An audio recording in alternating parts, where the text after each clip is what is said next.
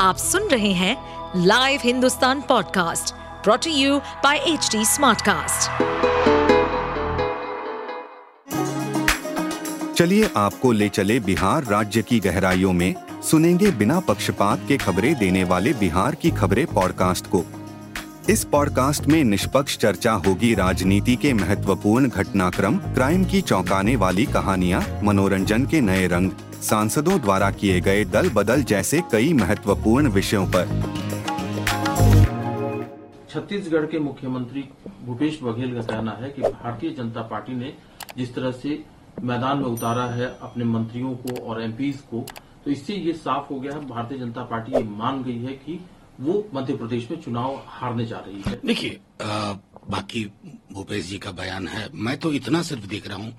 ऐसा हमने भाजपा में, हाल की भाजपा में, इससे पूर्व कभी देखा था क्या? शायद नहीं। आपका रिकॉर्ड भी तस्दीक करेगा इस बात की। जब इस पैमाने पर आपको मंत्रियों और सांसदों को उतारना पड़े तो फिर आप ये नहीं कह सकते कि all is well with your state unit यानी कि कुछ ऐसा है जो आपसे संभाल नहीं रहा। और जब चीज़ें बिखरने लगती है ना तो इस तरह की कोई भी कवायद कर लीजिए। वो संभलती नहीं है। वो स्नोबॉल इफ़ेक्ट होता जाता है और वो मैं देख रहा हूँ मध्य प्रदेश में। लेकिन सर जो तीन राज्यों में चुनाव होने हैं जनता पार्टी लगातार दावा कर रही है कि हम तीनों स्टेट जीतने जा रहे हैं। प्रहलाद जोशी जी का कहना है कि जिस तरह से राहुल गांधी के बयान आ रहे हैं उसको देख करके तो ये लगता है कि वो घबराए हुए हैं और हम डेफिनेटली तीनों स्टेट जीते तो चुनाव के नतीजे बता देंगे ना। चुनाव के नतीजों से पूर्व कोई भी आकलन ये तो कर्नाटक में भी जीत रहे थे। बिहार में तो पंद्रह में कह रहे थे कि तीन चौथाई बहुमत से जीत रहे हैं। तो ज़ाहिर है, जनता के विवेक पे चीज़ों को छोड़िए। अभी हम बात कर रहे हैं कि जिस तरह की आपके आपके यहाँ से जिस प्रकार की चीज़ें हो रही हैं कि अचानक में किसी को कहा तुम तो चुनाव लड़ो, वो कहता है कि मुझे तो पता ही नहीं था। वो एक मंत्री हुआ करते हैं, उनकी नाराज़गी बताई जाती है, वगैरह वगैरह। अभी चर्चा का मुख्य बिंदु ये है, न कि आउटकम क्या होगा इलेक्शन का। वो तो हवा जब चल पड़ती है ना, किसी के रोके नहीं रुकती है।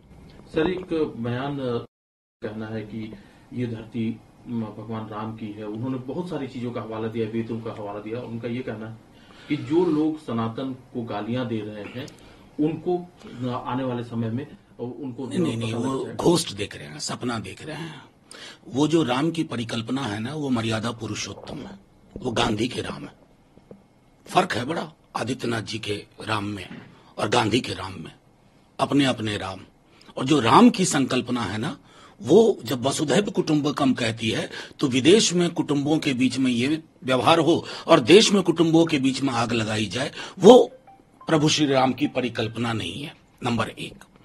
नंबर दो, मैं तो अभी पूछूँगा आदित्यनाथ जी से, सीवर में उतरने वाले की जाति एक ही क्यों होती है आदित्यनाथ जी? ये क्यों नहीं बदलती है? कौन सा सनातन इसके पक्ष में खड़ा होगा? क्या जातिगत ऊंच कुल, नीच कुल की परिकल्पना सही है? क्या प्रतिनिधित्व को नकार देना एक बड़ी आबादी के, चाहे दलित हो या अत्यंत पिछड़े वर्ग हो, ये कौन से सनातन की व्यवस्था में आता तो एक बार कागज़ दुरुस्त करिए, पढ़िए, फिर बात करिए। चीफ मिनिस्टर हैं आप सुन रहे थे हमारे पॉडकास्ट बिहार की खबरें। ऐसे ही अपराध जगत से जुड़ी, राजनीति और विकास जैसी खबरों के लिए हमें फॉलो कर सकते हैं। इस पॉडकास्ट पर अपडेटेड रहने के लिए हमें फॉलो करें एट एच डी हम सारे मेजर सोशल मीडिया प्लेटफॉर्म पर मौजूद हैं। और ऐसे पॉडकास्ट सुनने के लिए log on to W W W dot H D smartcast dot com